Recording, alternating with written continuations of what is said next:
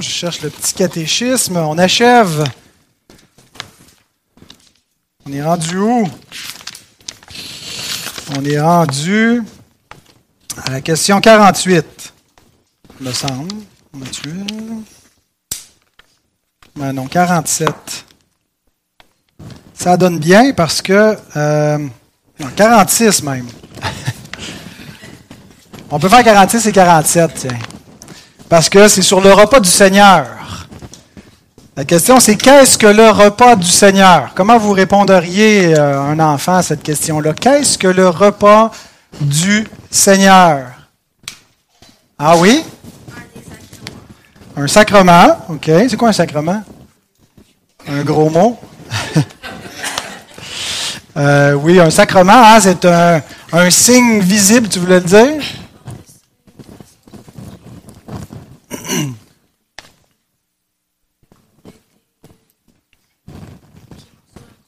Une façon de montrer notre alliance avec Dieu et sa mort sur la croix. Voilà, c'est des, signes visibles, hein, parce que quand on prêche, euh, on fait appel à l'oreille. Et le seul moment où on a le droit de faire appel à la vue et aux autres sens, on ne peut pas projeter, par exemple, un, un film ou faire une pièce actée, mais Dieu nous a donné un signe visible pour qu'on voit, en quelque sorte, l'Évangile. Et c'est le repas du Seigneur qui en est un signe visible. Le baptême aussi est un signe visible. Alors Christ a ordonné à tous les chrétiens de manger du pain et de boire de la coupe afin de se souvenir avec reconnaissance de lui et de sa mort. Le repas du Seigneur est une célébration de la présence de Dieu au milieu de nous elle nous introduit dans une communion avec Dieu et les uns avec les autres. Elle nourrit et satisfait nos âmes. C'est une manière d'anticiper le jour où nous mangerons et boirons avec Christ dans le royaume de son Père. Belle définition. Alors, ce qu'est le repas du Seigneur, c'est tout cela. Et une autre question, le repas du Seigneur ajoute-t-il quelque chose à l'œuvre expiatoire de Christ? Et comment? Est-ce que quand on prend ça, ça ajoute quelque chose à ce que Jésus a fait à la croix. Est-ce qu'il manque quelque chose à ce que Jésus a fait à la croix, puis il faut en quelque sorte compléter son sacrifice? Non? Vous êtes sûr? Et Dono, dites-vous pareil? C'est non? Toi, tu dis oui, ça ajoute quelque chose? C'est non.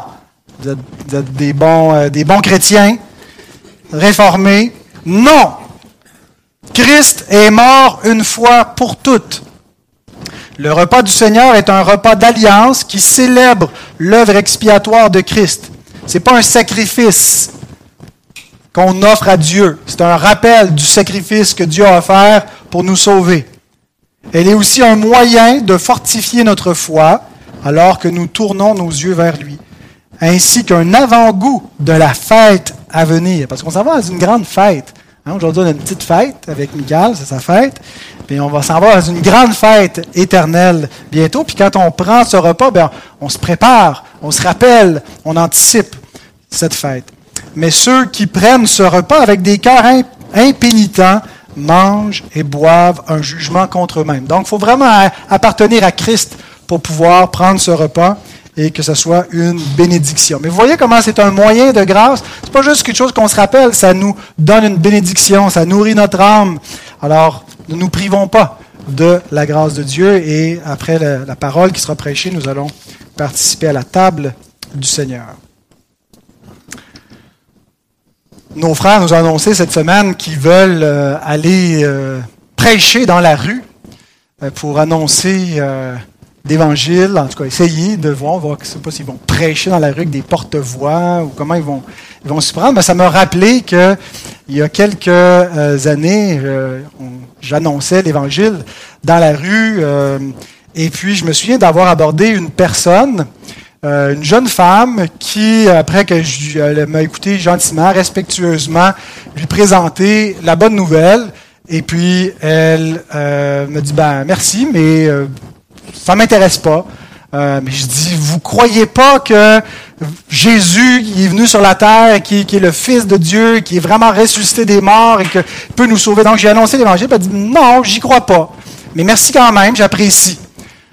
Et j'ai dit, écoutez, je vais vous donner un signe qui va peut-être se produire de votre vivant, je ne sais pas, euh, mais un jour, s'il disparaît de la terre mystérieusement des milliers et des millions de personnes, les chrétiens qui disparaissent, et que là, les autorités vont dire que ah, euh, ils ont, euh, on ne sait pas pourquoi, mais qu'est-ce qu'ils vont trouver toutes sortes d'excuses. C'est l'enlèvement secret. Jésus est venu chercher son Église. Et sachez donc que le message que je vous ai dit est la vérité. Et puis donc, vous allez rester sur la terre, il va y avoir des tribulations, mais vous êtes mieux de traverser ces tribulations-là parce qu'après ça, vous allez être sauvés. Mais tant pis pour vous, vous avez manqué l'enlèvement. Ben, Dieu va me rappeler, merci. J'avais été influencé par euh, le film Left Behind. Et euh, aujourd'hui, je suis assez d'accord avec mon ami euh, Daniel Anderson qui dit le seul problème avec la série Left Behind, c'est que c'est Left Behind the Bible. mais je voudrais pas aujourd'hui tourner ça en dérision. Je respecte mes frères et sœurs rapturistes qui croient à l'enlèvement. Mais depuis, je me suis repenti d'avoir euh, utilisé l'enlèvement comme un signe euh, qui allait lui confirmer l'évangile que je lui donnais. Puisqu'il ne nous est pas dit qu'il va y avoir un signe, et l'enlèvement en serait un. Et Jésus fait plutôt le parallèle avec Noé, et Noé n'a pas été enlevé avant le déluge. Il a été enlevé avec le déluge. Il est parti avec la vague, n'est-ce pas? Euh, ben, ça va être un petit peu comme ça.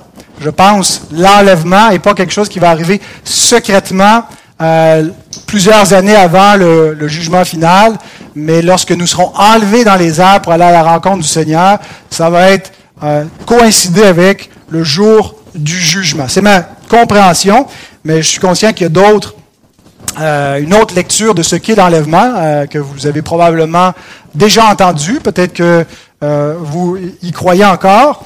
Mais je pense que si l'enlèvement, comme c'est présenté dans l'approche euh, left behind, eh bien, l'enlèvement constituerait un signe immanquable. Imaginez si du jour au, lendemain disparaissaient de la terre des, milliers, des millions de gens qui euh, se volatilisent et qui s'en vont dans le ciel et qui sont plus sur terre. Ben, ce serait un signe immanquable que la parousie arrive dans euh, quoi, sept ans, ce serait ça, les, années, à moins qu'il arrive au, milieu des, tribulations, donc trois ans et demi. Mais on pourrait faire le calcul assez facile avant le jour de sa venue, alors que Jésus nous dit, ben non, ça va être business as usual, les gens ne le verront pas venir. Mais, je vais essayer quand même de vous convaincre un peu plus, avec plus d'arguments. Euh, je vous invite à ouvrir la parole de Dieu dans Matthieu 24. Nous allons lire les versets 36 à 44. Matthieu 24, 36 à 44. Et puisque nous sommes une grande assemblée, qu'il y a quelque chose de solennel de lire la parole de Dieu ensemble, levons-nous en signe de révérence de la parole de Dieu qui sera lue. Je vais lire les versets 36 à 44, mais euh, on a déjà exposé 36 à 39. Alors le message de ce matin va se concentrer sur 40 à 44. Écoutez la parole de Dieu. Maintenant, pour ce qui est de ce jour-là et de l'heure, personne ne le sait, ni les anges des cieux, ni le Fils, mais le Père seul. Ce qui arriva du temps de Noé arrivera de même à l'avènement du Fils de l'homme. Car dans les jours qui précédèrent le déluge, les hommes mangeaient et buvaient, se mariaient et mariaient leurs enfants, jusqu'au jour où Noé entra dans l'arche. Et ils ne se doutèrent de rien, jusqu'à ce que le déluge vienne et les emporte tous. Il en sera de même à l'avènement du Fils de l'homme. Alors, de deux hommes qui seront dans un champ, l'un sera pris et l'autre laissé. De deux femmes qui moudront à la meule, l'une sera prise et l'autre laissée. Veillez donc, puisque vous ne savez pas quel jour votre Seigneur viendra. Sachez-le bien, si le maître de la maison savait à quelle veille de la nuit le voleur doit venir, il veillerait et ne laisserait pas percer sa maison. C'est pourquoi, vous aussi, tenez-vous prêts, car le Fils de l'homme viendra à l'heure où vous n'y penserez pas. Seigneur, nous te prions que tu puisses mettre en éveil notre saine intelligence par les avertissements de ta parole ce matin. Nous te le demandons au nom de Christ. Amen.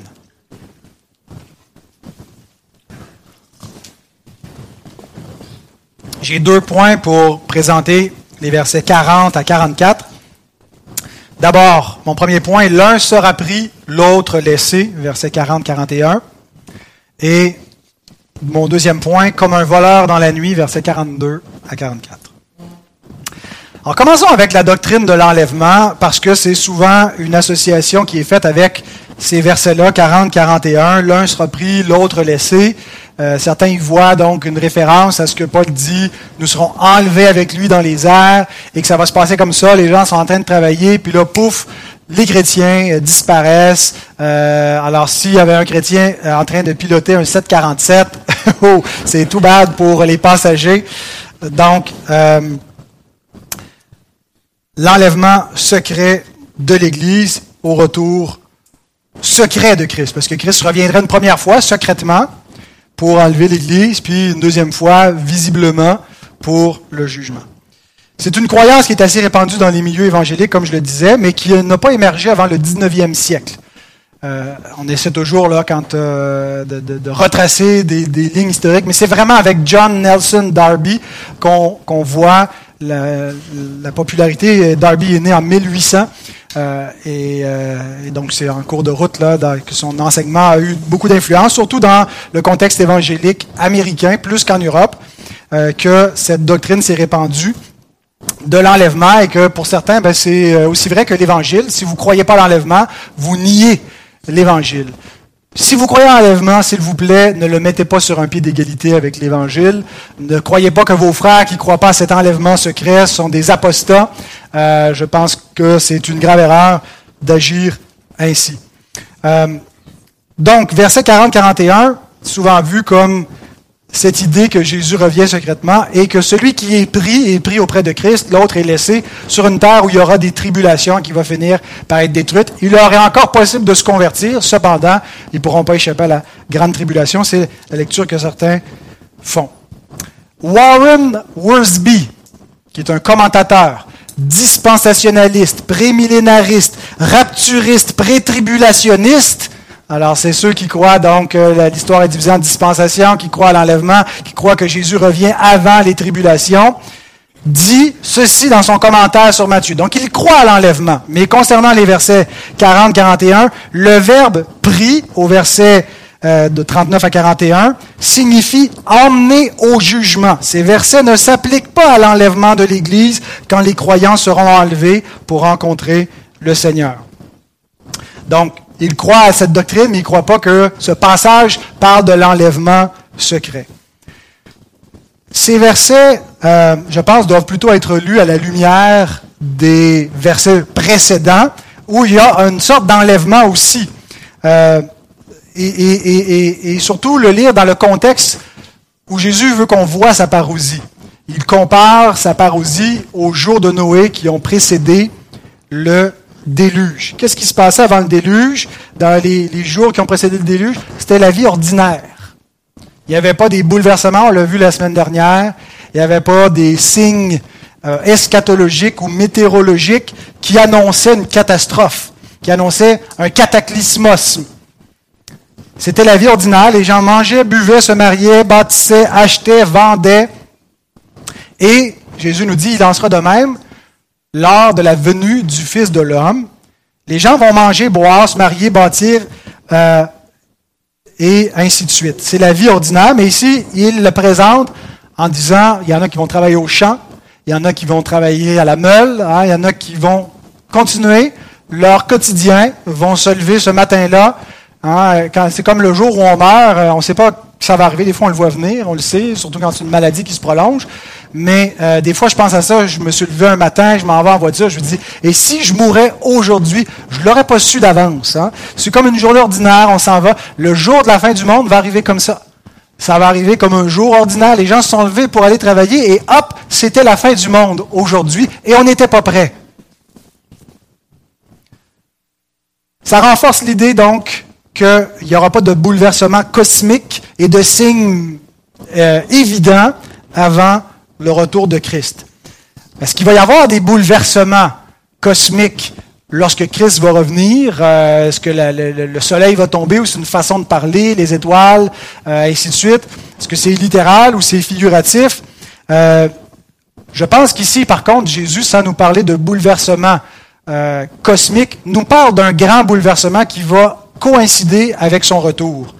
Verset 40-41. Alors, de deux hommes qui seront pris, qui seront par, dans un champ, l'un sera pris et l'autre laissé. De deux femmes qui moudront à la meule, l'une sera prise et l'autre laissée. Ça, c'est un bouleversement. Les avis parmi les commentateurs bibliques sont partagés, à savoir si lequel des deux, entre celui qui est pris et celui qui est laissé, est un jugement ou une bénédiction. Parce qu'on peut envisager l'un et l'autre. Et il n'y a pas grand-chose dans le, les verbes employés qui nous indiquent comment on doit trancher. Et il y a vraiment, c'est à peu près 50-50 parmi les commentateurs euh, évangéliques et dans les théologiens classiques euh, que je vous cite souvent, que ce soit Spurgeon, John Gill euh, et des commentateurs plus anciens, à savoir si celui qui est pris, il est pris pour être emporté dans le jugement ou il est pris pour être auprès du Seigneur dans le rassemblement. Donc, est-ce que c'est être pris en jugement ou être pris pour le rassemblement? Et celui qui est laissé, est-ce qu'il est laissé sur la terre qui va être détruite par le feu, ou est-ce qu'il est laissé sur la terre qui va être renouvelée? Et que les autres, après que les autres aient été emportés dans le jugement, et c'est, c'est la, le paradis finalement. Alors, mon avis, pour ce que ça vaut, j'ai plutôt tendance à lire celui qui sera pris comme celui qui est emporté dans le jugement. Et euh, Richard France, euh, nous explique un peu pourquoi euh, ça serait une lecture préférable, tout en concédant que l'autre peut être possible aussi. Il écrit On ne nous dit pas où ni pourquoi ils sont pris. Et les propos similaires des versets 17-18 sur les personnes surprises dans leur vie quotidienne par l'avancée romaine présupposent une situation de menace plutôt que de sauvetage. Être pris dans de telles circonstances serait une expérience négative. Et Matthieu utilisera paralambano, qui est le verbe euh, il sera pris, un peu plus loin dans un contexte similaire en Matthieu 27, 27. Euh, et c'est négatif, c'est quand Jésus est, pris et est amené euh, en jugement. Le verbe en lui-même ne détermine pas le but de la prise. Et il pourrait aussi bien s'agir d'un jugement, comme en Jérémie 6, 11, que d'un refuge à être pris pour être amené à l'abri. À la lumière des versets qui précèdent, lorsque le déluge emporta les non préparés, c'est probablement le sens le plus probable à, retenir ici. le traducteur ici a fait une petite redondance. Probablement le sens le plus probable, c'est euh, un pléonasme redondant. Euh, c'est moi le traducteur, hein, en passant. Alors, comme le déluge les a emportés, ça sera un peu l'idée ici, ils seront emportés également lors de la parousie. Mais ce qu'on doit surtout comprendre, je pense, euh, on peut spéculer, puis on n'arrivera jamais à trancher de façon définitive qui est, est emporté en jugement ou qui est emporté pour le rassemblement. Ce qu'on doit surtout comprendre, c'est qu'il y a une séparation qui va être opérée lorsque Christ va revenir. En fait, la première venue de Christ a déjà amené une séparation. On a déjà vu, vous vous rappelez, il y a quelques années en arrière, quand on était dans Matthieu 10, ça fait longtemps, j'ai commencé en 2015 à exposer l'évangile de Matthieu. Donc je ne sais plus en quelle année on était à Matthieu 10. Euh, on a lu Matthieu 10, 34, 36. Ne croyez pas que je sois venu apporter la paix sur la terre. Je ne suis pas venu apporter la paix, mais l'épée. Car je suis venu mettre la division entre l'homme et son père, entre la fille et sa mère, entre la belle-fille et sa belle-mère, et l'homme aura pour ennemi les gens de sa maison. Il y a déjà une séparation entre vous et le monde. Et si vous avez des gens dans votre famille qui n'appartiennent pas à Christ, vous savez qu'il y a une séparation entre vous et eux. Il y a l'épée de la séparation. C'est une séparation spirituelle. Nous n'appartenons pas au même Dieu, nous n'appartenons pas au même royaume. Ça ne veut pas dire qu'on ne parle pas aux non-croyants. Ça ne veut pas dire qu'on n'a pas de relation et qu'on les aime pas. En fait, dans le contexte de Matthieu 10, c'est plutôt le contraire. C'est souvent les non-croyants qui rejettent les croyants, qui les persécutent, Hein, l'homme aura pour ennemi les gens de sa propre maison qui veulent les mettre à mort parce qu'ils sont les disciples de Christ. Et heureusement, la séparation amenée par la première venue de Christ donne pas toujours lieu à une séparation hostile avec les non-croyants. Certains d'entre vous sont mariés avec un non-croyant et ça peut être un mariage relativement heureux. Vous n'êtes pas toujours sur la même longueur d'onde sur les priorités principales de la vie, mais vous avez réussi à marcher ensemble jusqu'ici. Certains d'entre vous ont des enfants non-croyants ou des parents non-croyants. Vous êtes séparés, mais vous vous entendez bien, vous vous respectez, euh, et puis ça se passe plutôt bien. D'autres travaillent avec des non-croyants, des relations avec des non-croyants. Et même s'il y a une séparation, on ne se sent pas toujours séparé. Des fois, on se sent proche. Des fois, on se sent uni. Des fois, on se sent plus proche avec des non-croyants qu'avec des croyants. Mais la deuxième venue de Christ va amener la séparation finale d'avec eux. Et c'est ce que ce texte nous enseigne. Ça, c'est le plus grand bouleversement. Tout ce qui s'est enraciné en ce moment, tous les liens que vous pouvez développer avec ceux qui ne sont pas à Christ vont être rompus définitivement. Écoutez ces paroles de Spurgeon. Mais quelle que soit l'intensité des liens qui les unissent, si l'un est sauvé par la grâce et l'autre encore sous la sentence de condamnation, l'un sera pris et l'autre laissé. Cette séparation sera éternelle. Il n'y a aucune mention d'une future réunion. Et nous devrions peser cela avec beaucoup de sobriété. Et ça devrait nous amener à genoux en prière pour ceux qui ne, ne confessent pas encore le nom de Christ.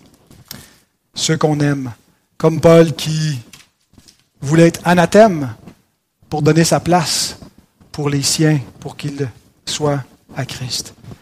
Ne soyons pas indifférents face à, ce que, à, cette, à cette réalité. Déjà, nous souffrons de cette séparation, mais elle anticipe une séparation finale qui aura lieu lorsque Christ viendra. Maintenant, sur quelle base cette séparation aura-t-elle lieu? D'abord, j'aimerais dire sur quelle base elle n'aura pas lieu. Sur quelle base est-ce qu'il y a une, une, séparation qui est faite entre les uns et les autres C'est pas sur aucun critère social parmi les hommes. Vous le savez, je ne vous apprends rien, mais je pense qu'ici, il y a une référence euh, quand Jésus parle de ceux qui vont être à la meule, tout ça, il y a, euh, pour faire plaisir à notre frère Guillaume, euh, de, l'intertextualité, où Matthieu, qui connaît bien l'Ancien Testament, est en train de paraphraser, de faire allusion à ce qui s'est passé au jugement lors de l'Exode. Exode chapitre, 5, chapitre 11, verset 5. Tous les premiers-nés mourront dans le pays d'Égypte, depuis le premier-né de Pharaon assis sur son trône, jusqu'au premier-né de la servante qui est derrière la meule, et jusqu'à tous les premiers-nés des animaux. Donc deux femmes qui vont moudre. Et là, ici, il y a un rappel que qu'est-ce qui s'est passé à l'Exode? Une sorte de fin du monde en miniature. Dieu qui vient et c'est l'enlèvement de son peuple qui sort d'Égypte et c'est la colère de Dieu qui s'abat sur l'Égypte et tous les premiers-nés meurent. C'est un jugement de l'Éternel qui est une figure du jour de la colère à venir, du jour du jugement et de cette séparation qui aura lieu. Et il n'y a pas de discrimination. Le riche, le pauvre, Hein, celui qui est élevé euh, sur le trône de, Pharaon jusqu'à l'esclave et son enfant le, plus bas, ils vont tous avoir le même sort. Donc il n'y aura aucune, distinction sur des critères sociaux qui seront faits lors de ce jugement, lors de ce tri. La seule base est la suivante. Jean 3, 36. Celui qui croit au Fils a la vie éternelle. Celui qui ne croit pas au Fils ne verra point la vie, mais la colère de Dieu demeure sur lui. Pourquoi est-ce qu'il n'y a aucune différence entre le premier-né de Pharaon assis sur son trône et le fils de la servante derrière la meule? Parce que tous les hommes sont également sous la colère de Dieu. Ils sont sous le verdict qui est tombé déjà depuis le Jardin d'Éden lorsque Dieu a dit, le jour où tu en mangeras, tu mourras. Ils sont sous cette, sentence de mort. Et il leur est donné un laps de temps pour se repentir et entrer dans l'alliance de grâce, obtenir miséricorde. Et c'est comment? Ben Jean 3,36 nous le dit, c'est dans la foi dans le Fils. Déjà, Dieu a annoncé son Fils dès l'entrée du péché dans le monde en disant qu'il y aurait une postérité qui écraserait la tête du serpent. Et ceux qui ont cru en cette postérité n'étaient plus sous la colère de Dieu, mais avaient la vie éternelle. Et c'est sur cette base-là que viendra la séparation finale. Ceux qui ont cru en Christ auront la vie sauve, auront la vie éternelle, et les autres auront la mort éternelle. La question que je vous pose, c'est êtes-vous venus à Jésus-Christ pour avoir la vie éternelle? Les enfants qui grandissaient dans une famille chrétienne, qui venaient à l'église dimanche après dimanche et qui pensaient que parce que vous savez Jean 3,16 et que vous y croyez intellectuellement, êtes-vous vraiment venus à Christ pour avoir la vie éternelle? Avez-vous vu que vous êtes pécheur, que vous ne pouvez pas vous sauver et que vous avez besoin de lui? Lui avez-vous donné votre vie? Les enfants. Et pas juste les enfants. Chacun de vous, posez-vous la question, suis-je vraiment venu à Christ? Est-ce que j'ai vraiment cru en lui? Est-ce que j'ai la foi dans le Fils de Dieu? Parce que le jugement vient. Il est certain. Et ce tri va être opéré. La seule chose qui va compter, c'est est-ce que je suis à Christ? Maintenant, comment il va venir? Comme un voleur dans la nuit. Versets 42 à 44. Et on arrive à la section application. Jusqu'à présent, Jésus a surtout était en mode descriptif. Il a décrit le jugement de Jérusalem. Il a donné quelques indications avec des impératifs en disant quand vous verrez cela, fuyez. Mais il a surtout été en mode descriptif. Et lorsqu'il parle de sa parousie, il n'a été qu'en mode descriptif jusqu'à présent. Ça va se passer comme ça, personne ne sait quand, ça va ressembler au jour de Noé. Et là, on arrive au premier impératif pour nous, le jugement qui est devant nous. Et cet impératif est au verset 42, veillez. Veillez donc, puisque vous ne savez pas quel jour votre Seigneur viendra. Et ça, je l'ai dit la semaine dernière, je le redis, ça va être le mot d'ordre pour les prochains versets jusqu'à la fin du discours du monde des Oliviers. Veillez. Les paraboles qui vont suivre, la parabole des dix vierges, l'idée de veiller. Et on va voir, on va développer dans les prochaines semaines comment on veille. Qu'est-ce que ça veut dire exactement veiller concrètement, en pratique? J'aimerais attirer aussi votre attention que maintenant Jésus, après avoir parlé de l'ignorance du monde, quand il a donné l'exemple de la génération de Noé, qui n'a pas vu le déluge venir, Noé était averti, lui s'est préparé, il a averti les autres, ils l'ont pas pris au sérieux, ils ont été emportés. Jésus nous a décrit l'ignorance du monde. Le monde qui ignore, qui euh, n'a pas vu ce, ce jour-là venir. Euh, comme euh, c'est dit au verset 39, ils ne se doutèrent de rien, ils ne connurent rien. On a vu que c'était pas une ignorance, que c'était une ignorance coupable, que c'est, venait d'incrédulité.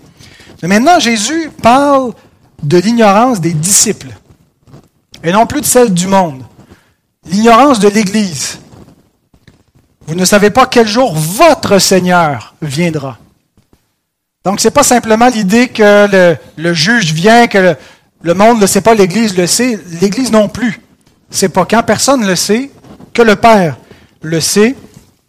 Et Jésus veut développer cette idée. Qu'est-ce que ça implique si les disciples de Christ eux-mêmes ne le savent pas? Et il va donner une parabole pour illustrer ce que ça implique. Il y a une importante différence entre ces deux ignorances, l'ignorance du monde et l'ignorance des disciples. Le monde ignore que Christ vient et va être surpris. Les croyants ignorent quand Christ vient et ne seront pas surpris. Pourquoi? Parce que nous l'attendons alors que le monde ne l'attend point. Comme dans la parabole du voleur au verset 43. Le voleur sait, pas le voleur, mais le maître de la maison sait qu'un voleur vient. Il veille, il l'attend. S'il ne sait pas, ben il s'en va se coucher. Hein? Il ne veille pas. C'est ça la différence entre l'ignorance de, de l'Église et l'ignorance du monde. Le monde a entendu parler d'un jugement, entendu parler, les chrétiens, qu'il y a une fin du monde, que Jésus revient. n'en tient pas compte, ne le croit pas. L'Église sait que Christ vient, ne sait pas quand, et donc se prépare, elle attend. Paul nous dit cela dans 1 Thessaloniciens 5, 2 à 6. Probablement qu'il connaissait ce discours sur le mont des Oliviers et fait allusion à cet enseignement de Christ concernant sa parousie. Car vous savez bien vous-même que le jour du Seigneur viendra comme un voleur dans la nuit. Où est-ce qu'il a pris ça? Ben, il a pris ça dans l'enseignement de Jésus. Quand les hommes diront paix et sûreté, alors une ruine soudaine les surprendra, comme les douleurs de l'enfantement surprennent la femme enceinte, et ils n'échapperont point. Mais vous, frères, vous n'êtes pas dans les ténèbres pour que ce jour vous surprenne comme un voleur. Ça ne veut pas dire que vous savez l'heure que Christ vient, mais vous ne serez pas surpris. Pourquoi? Parce que vous l'attendez. Vous êtes tous des enfants de lumière et des enfants du jour. Nous ne sommes point de la nuit ni des ténèbres. Ne dormons donc point comme les autres, mais veillons et soyons sobres. Voici ce que nous confessons tous ensemble puisque nous sommes une église confessionnelle, nous avons une confession de foi assez substantielle, et le dernier chapitre de notre confession de foi ben, parle des choses de la fin, et le tout dernier paragraphe de notre confession de foi dit ceci, hein, que d'abord, il vient, nous confessons que Christ vient, nous confessons que nous ne savons pas quand Christ vient, et nous déclarons que nous l'attendons et que nous sommes prêts. C'est trois choses.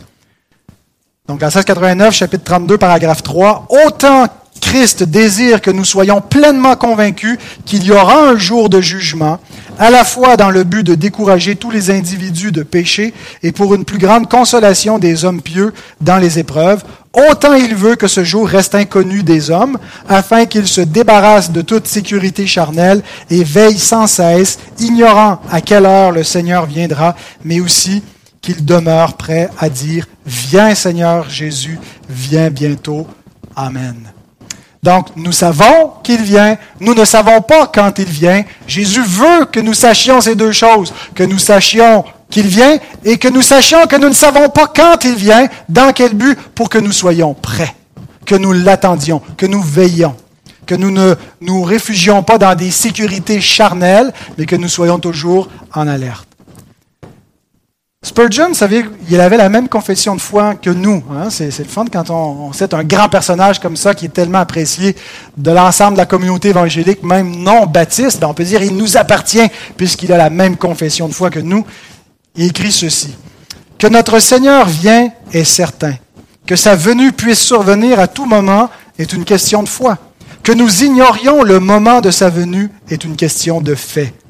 Les paroles du Christ sont au présent il ne dit pas, vous savez, vous ne savez pas à quelle heure votre Seigneur viendra, mais à quelle heure votre Seigneur vient, comme pour que nous l'attendions constamment.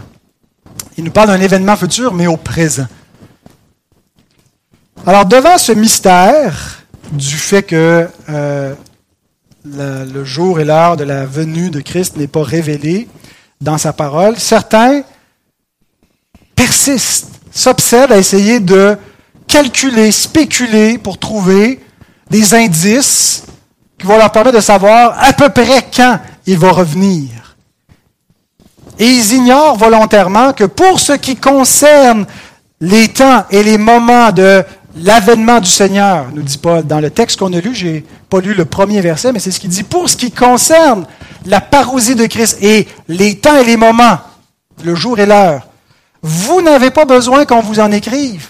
Vous savez que c'est inutile qu'on vous écrive quoi que ce soit là-dessus parce qu'il va venir comme un voleur. Et un voleur, on ne sait pas quand est-ce qu'il vient. Et donc, c'est la nature de la comparaison que, Jésus fait. Il ne veut pas se comparer au caractère d'un voleur, mais se comparer à la parousie d'un voleur. Sa venue se fait sans s'annoncer à l'avance.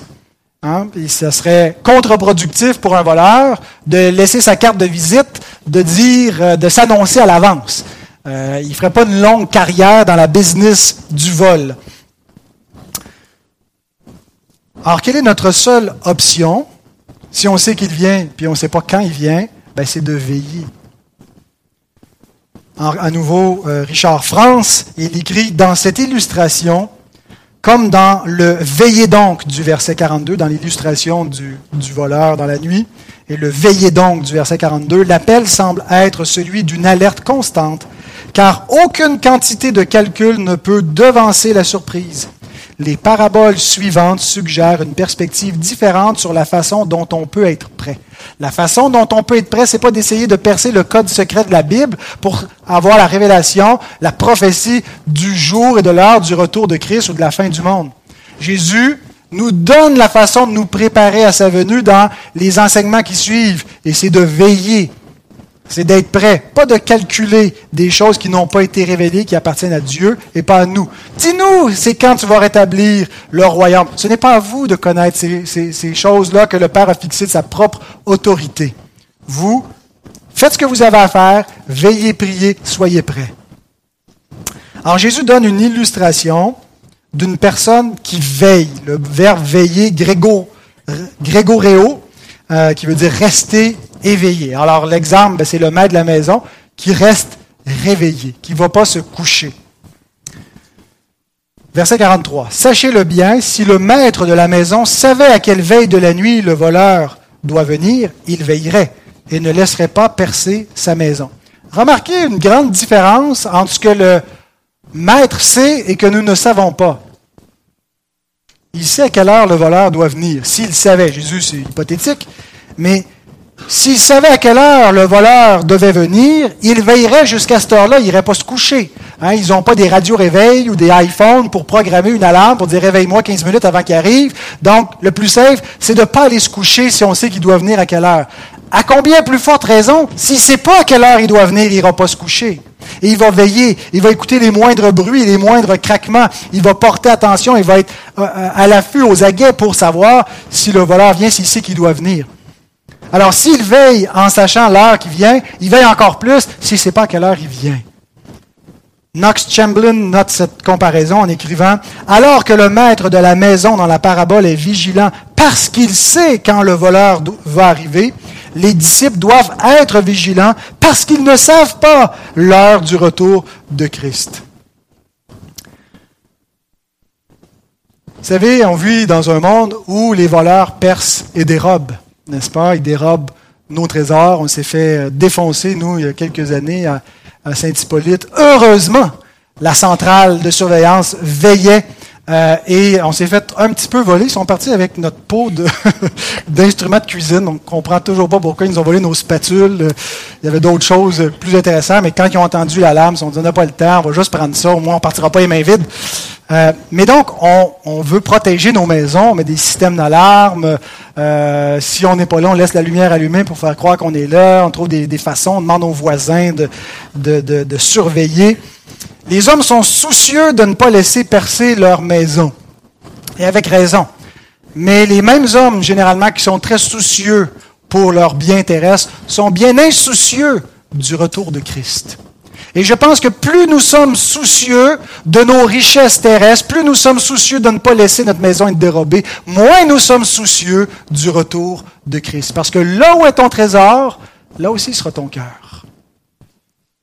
Mais cependant, Jésus n'est pas en train ici d'illustrer l'insouciance du monde, mais le souci qui doit caractériser les vrais disciples, l'attente. Et nous ne devons pas être premièrement préoccupés par des soucis du siècle présent qui nous déconcentrent de la préoccupation ultime du retour de Christ. Alors Jésus illustre l'attitude que les disciples doivent avoir. Et après leur avoir donné cette illustration, ils doivent ressembler à ce maître qui veille. Il leur donne l'application au verset 44. C'est pourquoi vous aussi, tenez-vous prêts, car le Fils de l'homme viendra à l'heure où vous n'y penserez pas. Tenez-vous prêts, car le Fils de l'homme viendra à l'heure où vous n'y penserez pas. Le Seigneur a voulu que toutes les générations de croyants soient prêtes pour son retour. Des fois, on peut être perplexe en disant, il dit, je viens bientôt, ça fait 2000 ans, il n'est pas venu, euh, qu'est-ce qui se passe, es-tu euh, trompé, euh, qu'est-ce que ça veut dire? Christ veut qu'on vive dans l'expectative constante, dans ce bientôt. Et dans une perspective d'éternité, c'est bientôt. Hein, c'est rien 2000 ans ou 3000 ans encore vis-à-vis de l'éternité. C'est un bientôt théologique et pas juste temporel. Et c'est voulu. C'est pas que les, les, les prophéties étaient euh, inadéquate. Euh, les apôtres pensaient qu'il allait revenir hein, parce que Paul disait, nous les vivants, nous, ils sont restés pour l'avènement. Donc, il s'inclut là-dedans. Il y avait cette, cette attente-là. En même temps qu'il savait qu'il savait pas. Et il l'écrit. Ça sert à rien qu'on vous en écrit, qu'on vous dise des précisions, parce qu'il va venir comme un voleur. Et Paul pensait aussi qu'il allait peut-être mourir pour aller auprès du Seigneur avant que le Seigneur revienne en gloire. Et en fait, c'est la volonté du Seigneur que toutes les générations soient prêtes et l'attendent comme la première génération espère être de ceux qui, ne mourront pas et qui seront vivants à l'avènement de Christ et qui seront enlevés avec lui dans les airs. Et ce n'est pas donc en vain qu'on se prépare, parce qu'on pourrait regarder ça de manière un petit peu euh, euh, cynique en se disant, ben, finalement, tous ceux qui se sont préparés se sont vainement préparés depuis 2000 ans. Chaque génération qui a pensé, puis qui a dit, ça va arriver à notre temps, puis là, il y avait des signes qui leur faisaient penser ça, ils se sont tous gourés. Donc, nous aussi, on se trompe, puis ça sert à rien de s'en préoccuper. En fait, ce n'est pas en vain que tous ceux qui se sont préparés pour le retour de Christ se sont préparés, même s'il n'est pas venu. Parce qu'en fait, il est venu les chercher un après l'autre. Hein, quand Christ vient nous chercher, on ne sait pas l'heure, hein, je mentionnais cela, on ne sait pas quand est-ce qu'on va mourir. On ne sait pas quand est-ce que le Seigneur va venir nous prendre. On ne sait pas quand il va revenir, mais on ne sait pas quand il va venir nous chercher individuellement, mais on sait qu'il faut être prêt. Et donc, ce n'est pas en vain qu'on se prépare, parce qu'on ne l'attend pas pendant 2000 ans. Hein. Chacun l'attend le temps d'une génération, le temps d'une vie. Alors, c'est possible qu'il revienne dans votre vie, et chaque vie doit être prête pour son temps. Et s'il ne revient pas, ce n'est pas en vain que tu t'es préparé, parce que tu t'en vas quand même à la rencontre de ton Seigneur à la fin de ta vie. Et c'est comme ça que se vit la vie chrétienne authentique. C'est la seule façon de vivre la vie chrétienne. Paul dit, si on ne vit pas dans cette attente, dans cette espérance-là, ben, on est les plus malheureux de tous les hommes. Notre vie chrétienne, ça nous amène juste à espérer des choses sur terre, juste des bénédictions euh, de Christ sur terre et qu'on ne regarde pas et qu'on n'attend pas et qu'on ne soupire pas après le retour de Christ, comme c'est supposé être le cas de ce que fait l'Église qui est animée de l'Esprit. L'Esprit dit viens, l'épouse dit viens. Elle appelle l'époux, elle soupire, elle prie, elle jeûne lorsque l'époux leur sera enlevé. Jésus dit, les disciples vont jeûner. C'est des jours pour jeûner, pour l'attendre, pour se préparer, pas encore pour festoyer. Alors maintenant, on va voir comment euh, se préparer dans les prochains messages, comment l'attendre, parce que ça veut pas, euh, il y en a qui se sont fourvoyés en faisant des spéculations. Ils l'attendent en calculant. Le jour sont revenus. Il y en a qui, les, Thessaloniciens, arrêté de, de travailler pour euh, attendre le retour du Seigneur. Ça sert plus à rien de vivre. Non, vous allez continuer à vous lever, à travailler, puis vous venir dans un jour ordinaire. La question que je vous pose en terminant, c'est êtes-vous prêt Si Jésus arrive cet après-midi, dans un mois, dans dix ans, êtes-vous prêt? Comment va-t-il vous trouver? Quelles sont les circonstances de votre vie en ce moment? Est-ce qu'il y a des choses que vous savez que vous devez régler, que vous tardez? Est-ce que vous tardez à venir à Christ véritablement? Êtes-vous prêt? Et si vous n'êtes pas prêt, si vous n'êtes pas sûr d'être prêt, si vous n'êtes pas sûr d'avoir compris, je vous invite à venir me voir, à venir voir euh, un des anciens pour parler de ces choses-là. Parler de qu'est-ce qui fait que vous pensez peut-être que vous n'êtes pas prêt pour la venue de Christ. On ne devrait pas être dans l'inquiétude et l'angoisse à l'idée que Christ vient. Si vous êtes dans l'inquiétude et dans l'angoisse, c'est que vous n'êtes pas prêt. Nous devrions anticiper avec joie, avec, euh, avec hâte, avec zèle sa venue. Et si ce n'est pas ce qui est dans votre cœur, ben venez nous voir pour en parler. Alors on va s'arrêter ici pour l'exposition de la parole et on va passer à la parole visible, comme il a été dit en commençant avec les enfants dans le catéchisme la table du Seigneur. Et je cherchais comment j'allais faire un lien avec le message et la table du Seigneur. Et le lien est tombé tout seul parce qu'il est donné dans 1 Corinthiens 11, où Paul nous dit que quand on prend le repas du Seigneur, on annonce sa mort jusqu'à ce qu'il vienne. C'est connecté, c'est un moyen de grâce qui renouvelle, rafraîchit. Vous savez, quand on, notre page Internet là, à bug est figée, puis on rafraîchit la, page, on, on rafraîchit notre foi, notre espérance quand on prend le repas du Seigneur. On annonce la mort de Christ à ceux qui, qui ont besoin de l'entendre. On l'annonce à nous-mêmes, à tous ceux qui sont témoins du repas. Mais on fait cela dans l'attente de la venue de Christ. Parce qu'il nous a dit qu'un jour, il mangerait ce repas avec nous, qu'il prendrait le fruit de la vigne nouveau dans le royaume des cieux, et c'est ce que nous espérons. Et donc, quand on prend le repas du Seigneur, on, regarde en arrière à la croix, mais on regarde en avant à l'avènement du Seigneur également. C'est le lien que euh, j'aimerais faire ce matin avec la table.